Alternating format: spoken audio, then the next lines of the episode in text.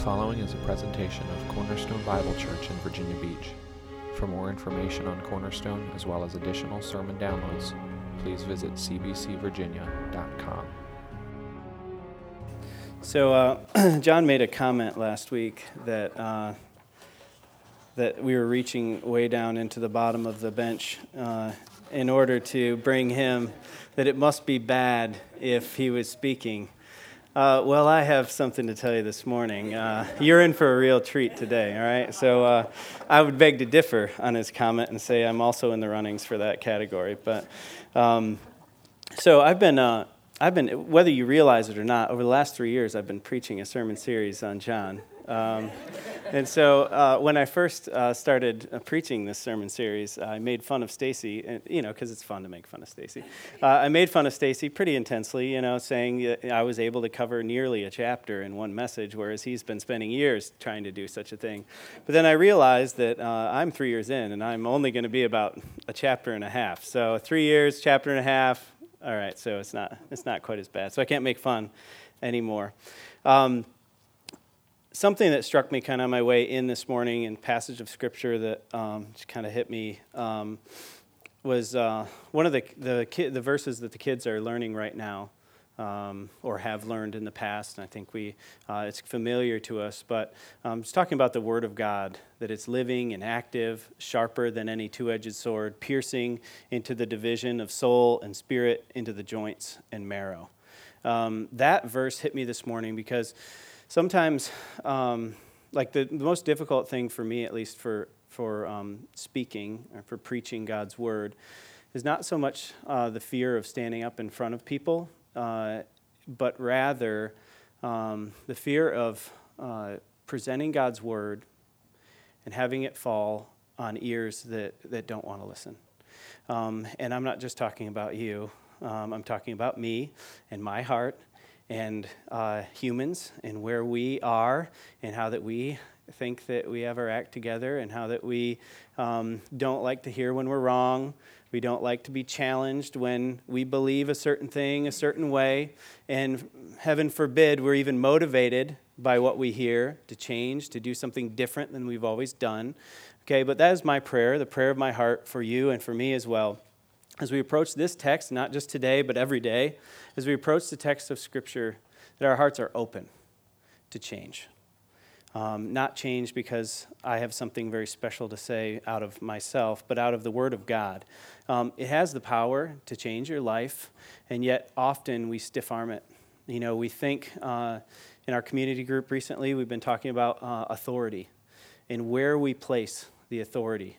Um, is it in our own intellectual stimulation? Is it in our own intellectual understanding? Or do we put our authority where it belongs on God and in His Word, how He teaches us, and then we change because of it?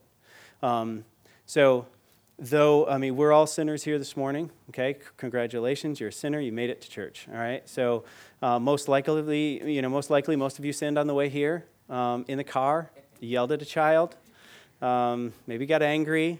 Um, I may have put my foot down and said, We must get in the car right now in a not very loving tone. Okay? Um, however, uh, you're sinners. Congratulations. You're here, and God's word has something for you today. And I hope and pray that when you leave here today, that your heart is stirred, it's motivated. Uh, for some of you, convicted of your need for a Savior. For some of you, convicted for your need to live out what means, what the gospel is, and what it, what it means to take from there and to live it out. And that's my heart for all of you. I don't have a lot of time to come up and stand up and say it to you, but as I, as I look at this group, my heart burns with desire that you would live a life consistent, obedient to the scriptures, that you would bow your knee and humble yourself before God and that He would lift you up. And so today, as we approach these scriptures, let's um, have our hearts soft toward Him. Let's take the thoughts of this week and push them out of our minds. There are a lot of tense things going on in our, our life today, okay? In, in your week, this last week, you had some major challenges. You've been stressed, you've been pulled, or you've been so vacationed and relaxed that your mind is out to lunch, okay? Both of those can be bad as we're approaching the text. So let's try to uh, press those, push those things aside as we focus in on John uh, chapter 15. So you can go ahead and turn over there, John 15. So, this passage relays the final teachings of Jesus to his disciples prior to his betrayal and arrest. Okay, it is taking place following Judas' departure from the 12, but prior to the cross, crossing of the Kidron uh, into the garden where he would be betrayed and arrested. So, the end of chapter 14 indicated that the group was, the group was on the move. If you remember that, that strange little phrase at the back end of 14 where it says, uh, Rise, let us go from here. Okay, kind of one of the weirdest phrases in you know in the New Testament. I think is just kind of like, all right, let's go.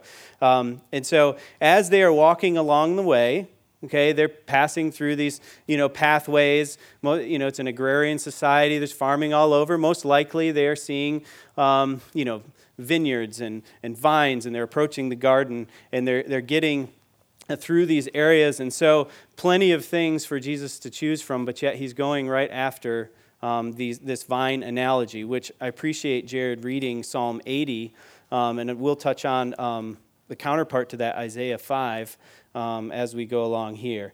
But that's kind of the stage here. They, the, uh, the final, um, the Last Supper is over.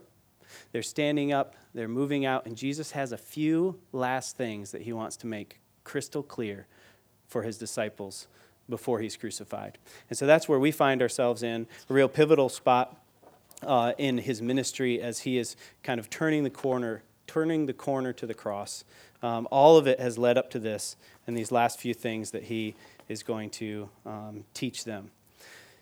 So let's read John 15. We're going to read uh, straight through 15, 1 through 17. Here we go. I am the true vine, and my Father is the vine dresser. Every branch in me that does not bear fruit, he takes away.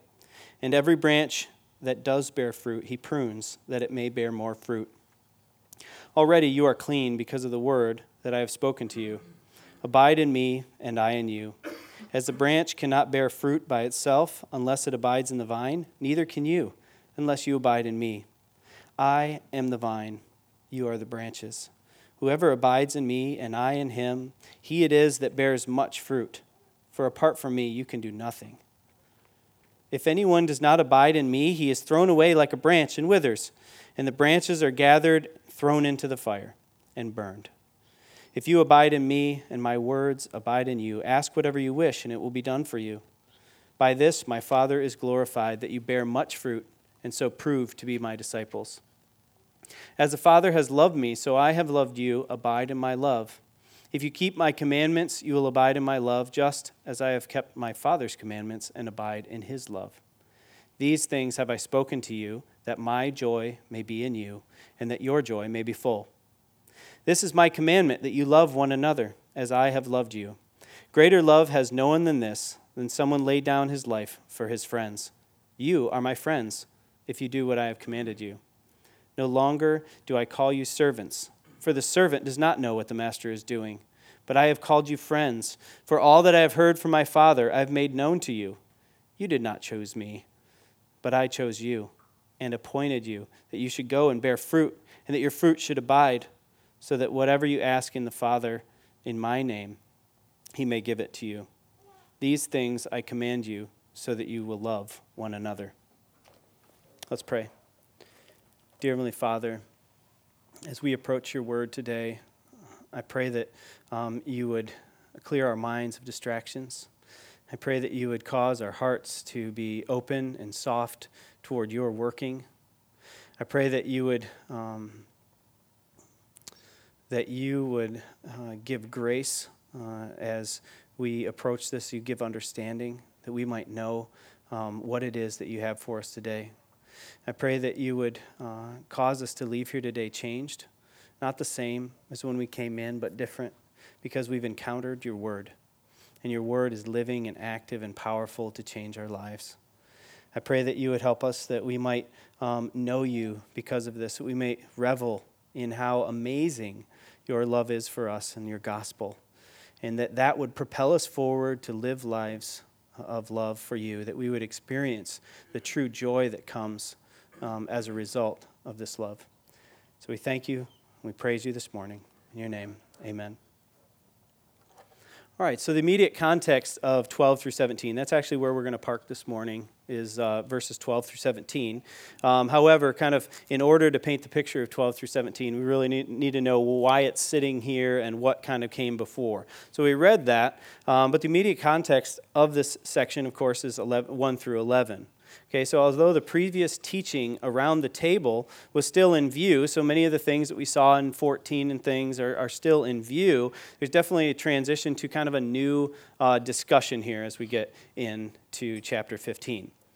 So, to get up to speed, let's review the context of the first part of the chapter. I'm just going to go through them uh, fairly quickly. First, in verse 1, we see that Jesus is the vine and the Father is the vine dresser. So, in um, you know, agrarian society, remember, it's perfectly, you know, we use analogies all the time. So did they. Uh, this one, though, is definitely heavily um, weighted with, uh, you know, biblical, you know, theolo- Old Testament theology. Okay, so Israel was the vine that God planted, and we'll see um, more uh, of that as we go along. But the Father is the vine dresser. Verse 2 every branch is dealt with. Okay, so we have um, no, if a branch that doesn't bear any fruit, he takes it away. He removes it. It's gone. He doesn't prune it in order for it to grow more fruit, like we see that second category. You have this branch that does bear fruit. What does he do? He prunes it, he makes it better, he causes it to grow more fruit. Or um, we have this no fruit, the fruitless branch is cut off, removed, and then we see later on thrown into the fire. Okay? Uh, then uh, this uh, then should kind of cause at least this early reader is going to should be thinking about either Psalm 80, like we read earlier, or Isaiah 5, uh, 1 through 7. Let's let's flip over there while we're kind of gaining our context here. Um, turn over to Isaiah 5. Isaiah 5, 1 through 7. We'll read that, those verses together. I'll start. You guys can catch up as you find it there. But it says, Let me sing for my beloved, my song my love song concerning his vineyard. My beloved had a vineyard on a very fertile hill. He dug it and cleared it of stones and planted it with choice vines. He built a watchtower in the midst of it and hewed out a wine vat in it. And he looked for it to yield grapes, but it yielded wild grapes. And now, O inhabitants of Jerusalem and men of Judah, judge between me and my vineyard. What more was there to do for my vineyard than I have not done, to, done in it? When I looked for it to yield grapes, why did it yield wild grapes? And now I will tell you what I will do to my vineyard. I will remove its hedge, and it shall be devoured. I will break down its wall, and it shall be trampled down. I will make it a waste, and it shall not be pruned or hoed. And briers and thorns shall grow up. I will also command the clouds that they that they rain no rain upon it. For the vineyard of the Lord of hosts is the house of Israel, and the men of Judah are his pleasant planting. Okay, so in context, um, the disciples uh, would have been familiar with the fact that, um, that Israel has been referred to as the vineyard of the Lord. Okay? And so, what we have here, you can see even in his ministry, is Israel, at least as a nation. Of course, we're seeing the disciples, the remnant, they're, they're believing okay? But yet Israel as a nation has, has rejected their Messiah, okay? They've, they've pushed him away, as nationally has, have pushed him away, did not accept Jesus as their Messiah. And so consequently, then I think you see these, this wording as this kind of taking away. Um, I'm not talking about uh, future national Israel at this point, eschatologically, like end times. Uh, that's not my point this morning. But my point is the fact that they are, he's, he's bringing you into this understanding of what's going on here and bringing them along. And so, what we end up seeing here is that God plants a vineyard, yet, despite the materials, they have good soil, they have a good vine, they have good protection. He builds this wall in between it. Um, and yet, he also, what I like about Isaiah, as, as, as he's saying, he also builds a wine vat. he builds it with the hopes of producing fruit, of taking the fruit and making something out of it, making wine. He takes it, you know, he's, he's planning on success. Okay? And so he does all of that, and yet what happens? They produce wild grapes. So, what does God do? He lets it go to waste and be devoured. He lets thorns grow and animals eat it. He stops tending it and sending rain. And why? And I think we see in, in 12 and 13 if you see right, right here in Isaiah 5 12, 12 and 13, he says, They have lyre and harp, tambourine and flute, and their wine and wine at their feasts, but they do not regard the deeds of the Lord or see the work of his hands. Therefore, my people go into exile for lack of knowledge. Their honored men go hungry, and their multitude is parched with thirst. So we have people doing their thing, rejoicing in uh, really the works of their hands and not regarding the deeds of the Lord or seeing the works of his hands. And um, this is not mainly where I'm going this morning, but aren't our hearts also there uh, in our sin, in, in our distractions of life? We find our satisfaction, we try to look for rejoicing and fulfillment in everything else besides the one thing that can actually uh, bring us fulfillment and satisfaction.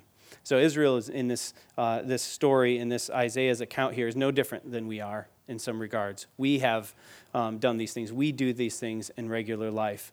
And yet, um, so exciting then is the promise of the one to come as Psalm 80 resounds. Psalm 80 kind of takes this story and then pushes it and says, My man will come and he will do this work and he will fulfill this.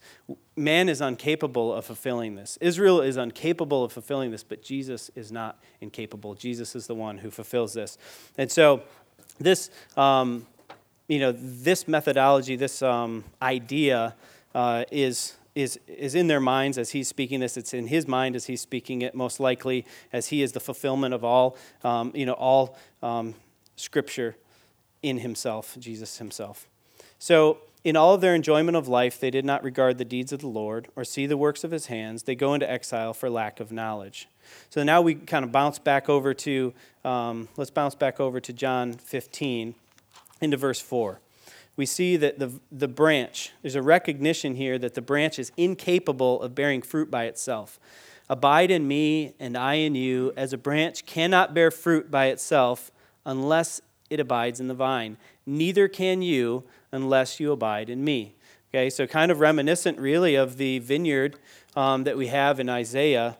We have now, he is telling those who are following him even now that a branch is incapable of producing fruit unless it abides in the vine. In, in verse 5, then, we have abiding in Christ, and he in us results in bearing much fruit. Okay, so on, consequently, if one abides in him, and when I say abides in him, remains in him, faithful to him, we have other, um, we'll see the obedience to Christ uh, as well as we, as we get into this. Um, verse 8, we have that there are two possible results listed in this passage um, when one bears fruit. Number one, the Father is glorified. And number two, the legitimacy of true discipleship is established. Those are the two things that come um, kind of as a result of bearing fruit. So, uh, as verse 10 comes along, then we have abiding in Jesus' love as the true, um, as what is true of those who keep his commands. Let's look over in that passage there. And I'm sorry for cap- recapping this. Obviously, I'm sure no one remembers from a year ago, so we got to we got to work through this, right?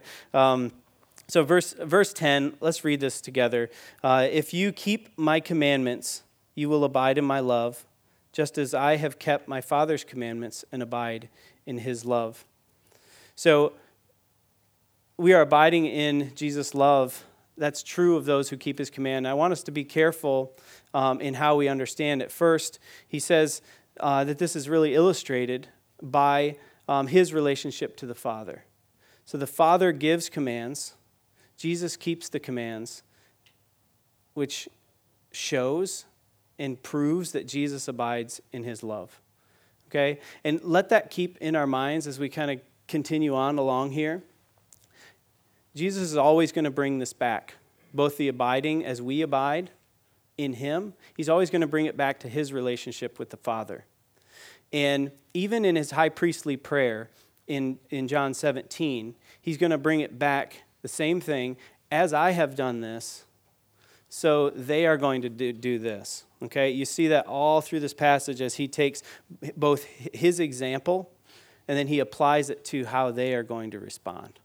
All right? And in this case, uh, it's in the fact of abiding in his love, just as um, I have kept your commandments. And what that does, um, what that does is it keeps our minds from going to kind of like a checklist mentality.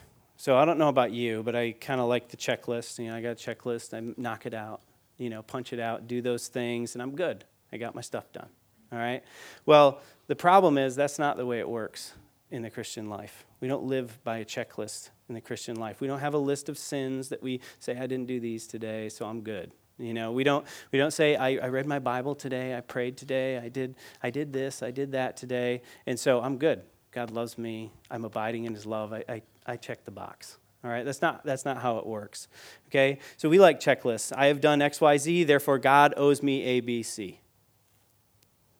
But this should not be understood in this way. Rather, those who abide in the love of the Father are keepers of his commands.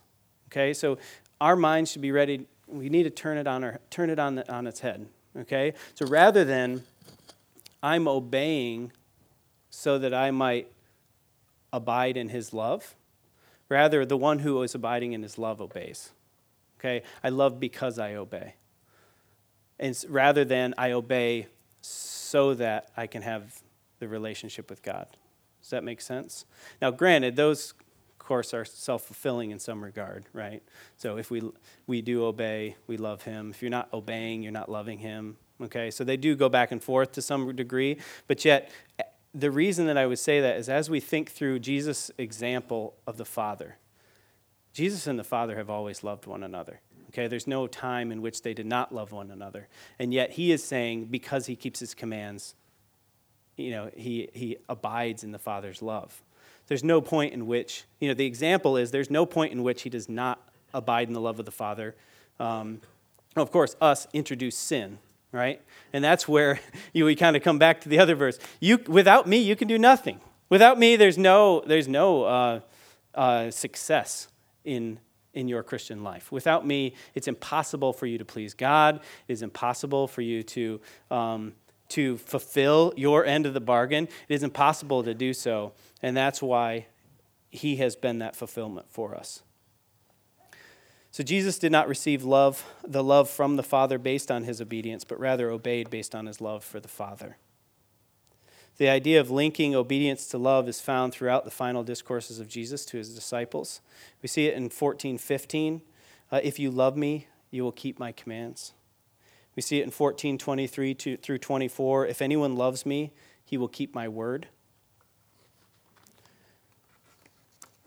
So, loving obedience to Jesus' commands produces fulfill, fullness of joy. Let's look at verse uh, 11 um, as we see this concept. 11 says, The things that I have spoken to you, um, these things have I spoken to you, that your joy, that my joy may be in you, and that your joy may be full. So, what are these things that he's talking about? All that previous context, okay? So, the whole abiding in his love, uh, obeying his commands. And, um, one commentator really honed in on this. I thought he did well in just saying that um, rather than leaving the reader in this kind of more stagnant, uh, like I'm going to obey and I'm going to love, and, and it's, it just kind of stays there, there is, there is this result. And the result here we see in, is, is in both uh, receiving the joy of the Lord here, but then also that his joy may be in us and that our joy then may be full. So there's this, um, this relationship of love and obedience, then out of that is flowing joy, satisfaction. And as we live our lives and we fill our lives with anything beside that, that's when we have this kind of false happiness thing that doesn't last. It doesn't endure. it, it may be, we may be thrilled at getting something, we may be thrilled at a relationship that we have um, in our, our marriage relationships, in our friendships, in our work success. We may receive temporary joy in all of this, but yet long term, full joy is uh, not possible without uh, Jesus Himself infusing His abiding love within us, causing us to obey, and, and us enjoying that relationship that only He can provide. So that's kind of the context as we roll into uh, chapter 12. Now, so that's, that's where we ended up last time, and that's kind of where we're headed here. But although uh, somewhat it's a conclusion of the previous verses, verse 11 also is, in the concept of loving obedience produces joy, also acts as kind of a hinge to the verses to follow. Okay, so knowing that obedience to Jesus commands, commands is required, it begs the question of which command. Some of them, all of them. Um, and I think in some regards, you could say yes to both. Okay, so in some regards, yes, it is talking about all of his commands. And we, we, if you're thinking of John 14, John 14 talks about the coming of the Spirit and how that he will lead them into all truth. It talks about him bringing to remembrance the things that he has taught, so those commands. But in order for us not to miss it, because I don't know about you, but I can miss it. I can really miss it. I can miss the point. And, uh, and that's why there's this John, I, I really believe that's why John's repetition is because we're going we're going to miss it. It's obvious that we miss it. Sometimes we live life completely stuck in this like spiral downward of like um, of thoughts about you know pressures of life. We think about stress. We think about trouble. We think about pain and failure, and we get stuck in this spiral of all of that, and yet we just need to hear it yet again that this is bigger. Uh, Judah and I, my son Judah and I had this conversation this morning. He was getting mad at his brothers and sisters, per usual. All right, and um, so he he's getting mad at them. It, it was over some small little. Um, they're like magnetic pieces that you can put them together and build stuff with. And he was really upset because he didn't have them and he wanted them. They had he was playing with them. He walked away. They took them you know they, and um, so anyway um, he came in to me to you know tell me about how what big atrocity it was that he did not have these things anymore. And i tried to say, say son you need to see the bigger picture here. I said in in about three minutes. I said they're going to forget that they're even there and they're going to go play with something else. I said, just wait just a few minutes and, and, and you'll get all of the stuff, you know, that you wanted. And so I, of course, didn't, I didn't take a good spiritual, be content with what you have. I didn't go that way. I just, I was just trying to, you know, say, hey, take, take, a, take a step back. This is what's, you know, if you just watch, this is what's going to happen. But my analogy actually didn't fall through. This, my analogy right now is not going to work because Micah came in and he had a whole handful of them and he gave them to him out of love, you know, and he, he gave them to him. And sure enough, they did come to him, but a little differently than I expected. Um, so, anyway, uh, there is a bigger thing at work. And even in this, this text, um, you know, we have to step back and see what is God doing in this. Um, in, our, in our trouble, in our difficulty of life, we need to step back and look and say, what is God, what is God doing in this? And in this situation, God has a desire for you to live a life that is full of joy, continual joy, um, that is a result of things. All right, we talked about some as they kind of led up to this. Okay, you're abiding in Christ. Provi- you know, abiding in Christ does produce fullness of joy. All right, now on the back end, we're going to talk about um, that abiding in Christ and obeying Him uh, is now very specific as we come into verse 12. When he says, In case you were wondering what my commandment was, this is my commandment. So I want us, before we get into here, before we really look at what this commandment is, I want us to just think about John for a moment. It's not just John, obviously, Jesus is speaking here. This is the way he taught. He teaches differently than we kind of normally, like our Western mind, and even like, I want to outline everything. You know, I want to, like, all right, like when you read through the uh, epistles, you can take it and you can just You can make it all like stack up on top of each other. And it's very linear, very logical. All right, when John writes, he writes more like a country song, okay? So you have, eh, you know, it's, it's like you start when you're a little boy, and then, you know, and then you, you become, you know, a, an adolescent, and then you become a teenager, and you fall in love, and then somehow that works out to you being old, and then you're reflecting on life back as a child, and then it just goes like this, all right? Very predictable, all right, and so John actually writes kind of similarly to that. It's kind of a ballad in some regards. So, what we're going to see in this passage, you're going to see him not necessarily take this and then support by this, and then support by this, and support by this, kind of like what we're used to um, as we teach or speak or whatever. Um, actually you probably see me do this so you, will be used to it you know but um, but most good speakers you know they take you across a series of connected um, uh, thoughts. And his are very much connected, but in some regards, one will push uh, where he's going, but then he'll illustrate it with another one. But the illustration then will push the next thought. And so you'll see how this happens. Uh, funny enough, uh, if you see, you guys will laugh at me for my notes, so I'll actually show them to you. But uh, when I've preached in John, I used to try to write it all out, and it was it was scrambled my brain, so I just draw pictures. So now, now I just I just have a series of arrows and diagrams that that uh, that I go off of because I just can't keep track of everything. That's probably me, but nonetheless. Um, so as we see John, he's going to spiral. He's going to start with one thing. He's going to jump to several other things that kind of support it, and then he's going to come back around and teach us the same thing again. All right. So that's uh, that's where we're headed with all of that. So. Um, as we uh, look at this first section, we said that um, there is a begging of the question when it says that um, of what command is he talking about that kind of gets us to that fullness of joy. And uh, in verse 12, he, he answers that question. He says, This is my commandment, that you love one another as I have loved you. So, instituted by Jesus, the pattern for the Christian life is always Jesus himself. So you hear you might hear it at Cornerstone, that's because we hear it in the New Testament, that's because Jesus did it himself. When we talk about teaching the gospel to one another, okay? When when I would say if if you uh, are sinning and I might say, um, you know, maybe Jared, he refuses to forgive Eric. All right.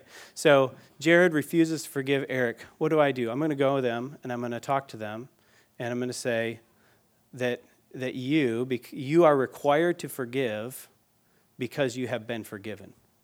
So, as you have been forgiven, you extend that forgiveness. So, we take the gospel, we overlay it into your life problem, and then we apply it.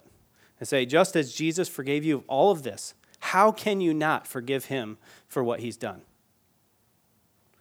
And so we take, we take what we know to be true about the gospel and we impl- apply it into our situation.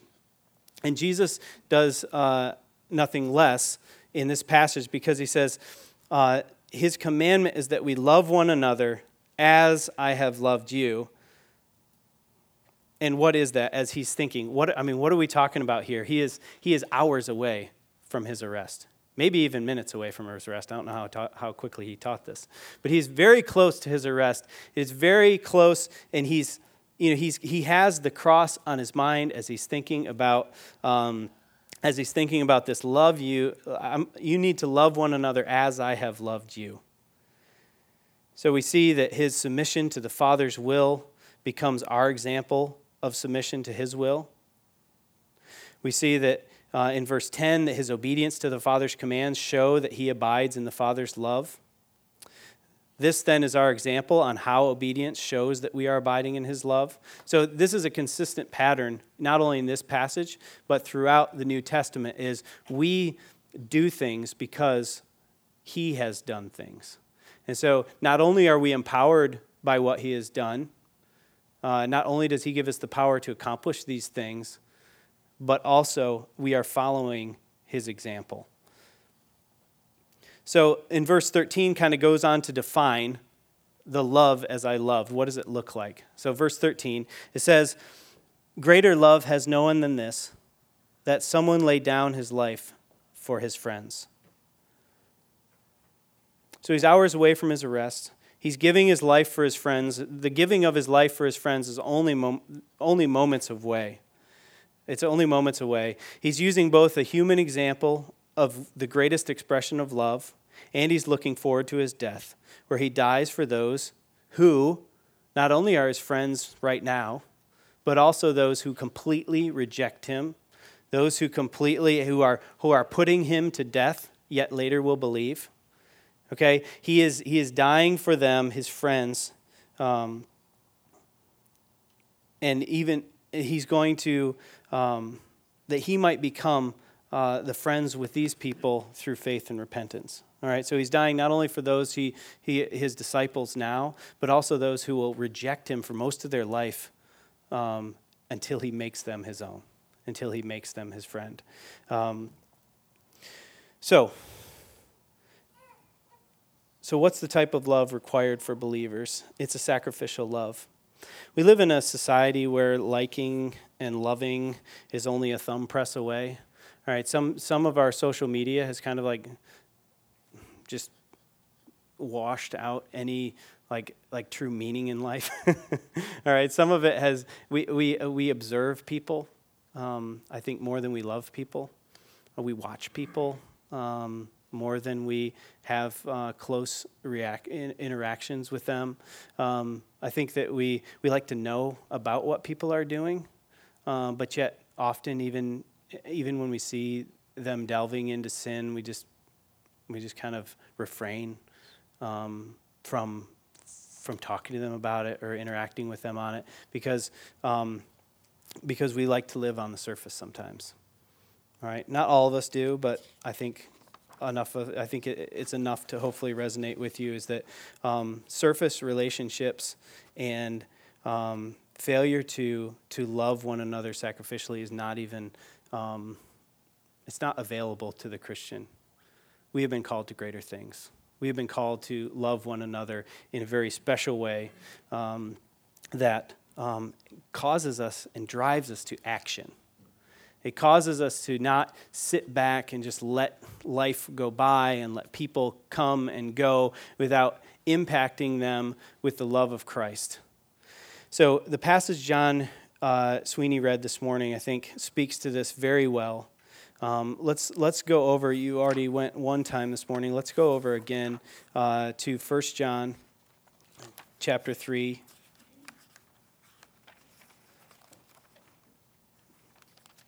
If I can find it here. 1 John chapter 3. Let's go down uh, to verse 16, where it says, By this we know love that he laid down his life for us, and we ought to lay down our lives for the brothers. But if anyone has the world's goods and sees his brother in need, yet closes his heart against him, how does God love, God's love abide in him? Little children, let us not love in word or in talk, but in deed and truth. And may that resonate with our hearts this morning as John later on in his life, as he's even looking back at life, he's still saying, he's still singing the same tune. And the fact is that we can say all we want, that we love one another, um, but yet if our love is not tied to action and it's not tied to ministering to one another, then it's, then it's useless. It's just talk. It's just word and talk. It is not deed and truth. And why does even John even say it in the negative here? He says, "But if anyone has the world's good goods and sees his brother in need, yet closes his heart against him." It's in the it's in the negative because we fail. It's in the negative because we need to hear this. It's not in the positive because this is what we're always doing every time. You know, we love people. We put aside our our um, our petty differences. We put aside our stuff, and we always love, and we always obey these things and we help each other and we, we, um, we meet each other's needs and we, we work towards each other's spiritual growth and edification and building up. Why does he put it in the negatives? Because we fail at it. Uh, we struggle at this. And we can go days, weeks, months, years without truly um, serving one another. And I'm preaching it to you not, um, not because I have anyone in mind I'm preaching to you because I know my own heart, and I know that um, that I would I would rather be doing what is seems like best for me. We love ourselves. We love convenience. We love what is best for our time, our houses, our finances, our families. But we are being called to much more. We're being called to love one another sacrificially as Jesus has loved us. Anything short of this is a personal Christianity that is flawed at its very core. It's flawed because that is not what the scriptures is, is telling us. Anything short of a lifestyle of service and sacrifice for not only one another, but bearing fruit into the world, reaching out into the world and sharing the love of Christ with them and asking them to come along and see this Christ and worship Him. That's what they were created for, and that's where we're going and bringing people with us. Anything short of that is a gospel and a Christianity that, has, that is not what Jesus ever intended. It is not to come here on Sunday morning um, and then leave and just go about daily life as if Jesus doesn't exist throughout the week. It is living a life that that matters. It is loving people and, and loving the body. And so, as that kind of cliffhanger left before of there was one piece of two there's abiding in his love and obeying him out of love which brings the christian true joy we find ourselves as ones who are incapable of doing this but yet are required to do this. And that's where the next few verses uh, follow on. Uh, and if we look down here, we see verse 14 You are my friends if you do what I command you. And this is, the, this is what characterizes friends. Friends of Jesus do what he commands them. It's not that he's holding it over their head. If you do what I command you, then you're my friend. But like we talked before, it's that two sided uh, piece where the friends, they do what he commands them to do. So, verse 15 No longer do I call you servants, for the servant does not know what the master is doing. But I have called you friends, for all that I have heard from the Father I have made known to you. The difference here, he's saying, between a servant and a friend, both are underneath the master, and yet the master has chosen to take some and to share with him, share with them his plans and then in response to that, these friends, as, as he keeps jumping you know, down in, in this spiral, then, of his friends, he says in verse 16, You did not choose me, choose me, but I chose you and appointed you to go and bear fruit, and that your fruit should abide. As we think of this responsibility that we have been given,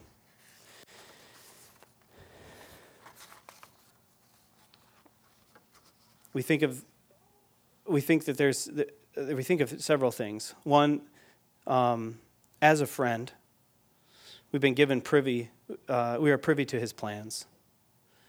Number two, we have been chosen. And notice we didn't do the choosing, but He chose us.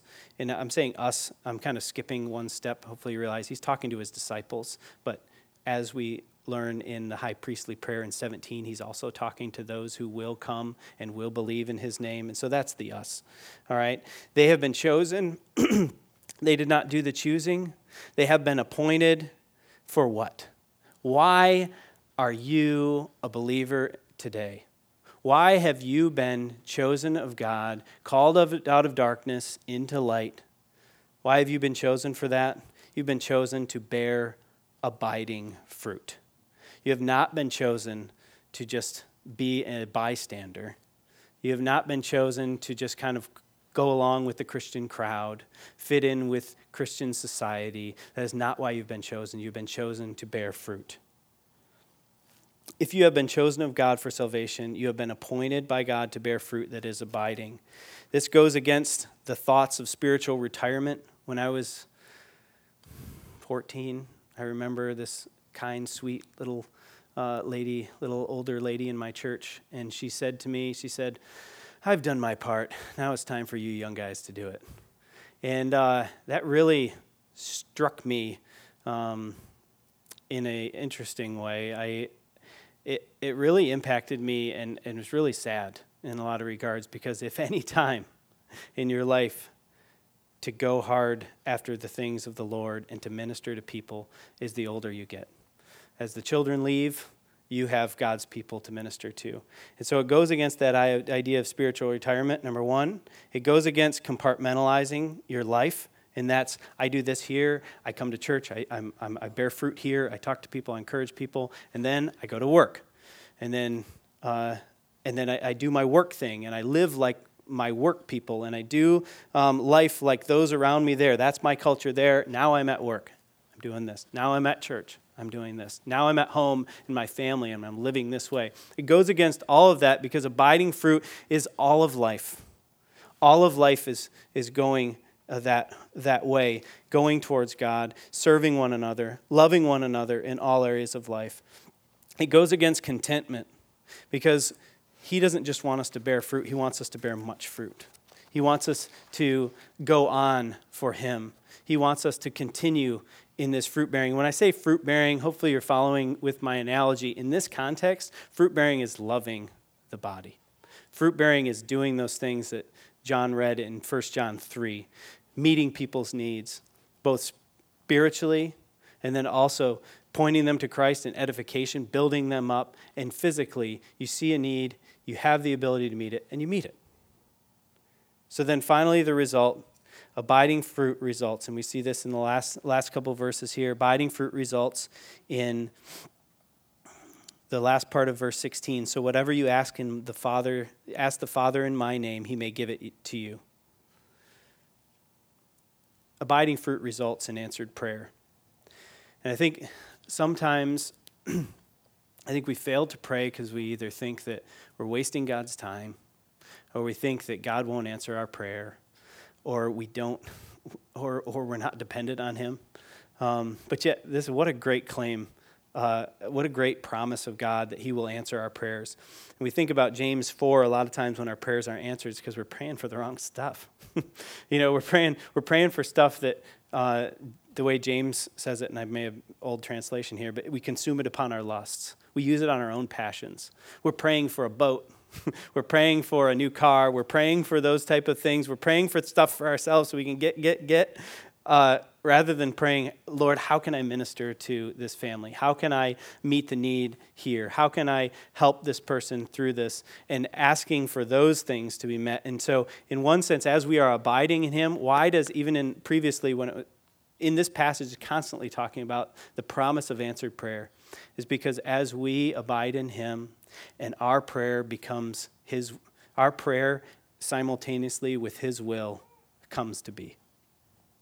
That's first answered prayer. Secondly uh, we see in verse 17 it says these things i command you so that you will love one another. And that's where it comes all the way back around. So everything that he said to this point all that he said about loving one another as he sacrificially as he has he illustrates it through through life like with uh, brothers giving up their life for one another. Um, he has made us his friends. He has, um, he has chosen us and appointed us to bear fruit. Why? So that we might love one another. It comes full circle. We almost love one another so that we might love one another. And so, this fruit bearing, all of it is to be abiding. We are to love the body, for one, we saw in verse 8, for the glory of God. We're to love the body for the, for the proof of discipleship. We're to love the body to experience fullness of joy. So if you're sad this morning, if you do not experience joy, there's two options. One, you don't know Jesus, okay? You know about him, but you've never placed your faith and trust in Jesus Christ for salvation. Uh, and so you may socially or culturally have been a Christian.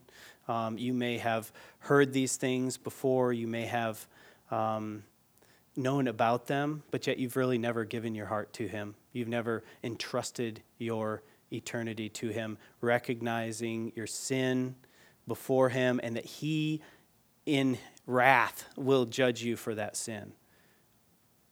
And then trusting in Jesus because Jesus says, all those who call upon me, um, I will no wise cast out. I will not. Um, I, will, I, will, I will save those who come to me. And so, or the other option is that someone um, through love of, of, uh, of themselves and love of their interests, have not experienced the joy that comes from loving the body, loving one another. That's uh, where uh, true joy is found in Jesus himself and in loving those who Jesus has, has saved and has called you to love. Let's pray. Dear Heavenly Father, we're praising you today because you're good. I pray that um, your word would go forward in our hearts. I pray that you would convict us of sin, uh, selfishness. Um, I pray that you would uh, also encourage our hearts greatly in the fact that you died for us, and you have uh, you've saved us from sin. You have opened up our hearts to be able to um, to know you, and you bring us great joy. And so I pray that today we would leave encouraged, knowing that you're in control, that you chose us to bear fruit. I pray that we wouldn't worry or, or, or um, be discouraged in any way because we know that, that, that you have done this work and that you're continuing to do this work. And I just pray that we would rely on you. I pray that today our, uh, that we would change. I pray that we would evaluate the selfishness of our own heart. I pray that we would, um, in turn, we would focus our minds on your glorious gospel and that we would love one another um, as you have loved us. We know that's an impossible task, but yet you, in your grace, have uh, given us your spirit to empower us for this task. So I pray today that we would love one another. We would go out, minister to one another, both um, in word, not in, not only in in um, not in word or talk, but in deed and truth. That we would meet each other's needs, that we would love one another, that we would see it in both action and how we interact with one another on a daily basis. I pray these things in your name. Amen.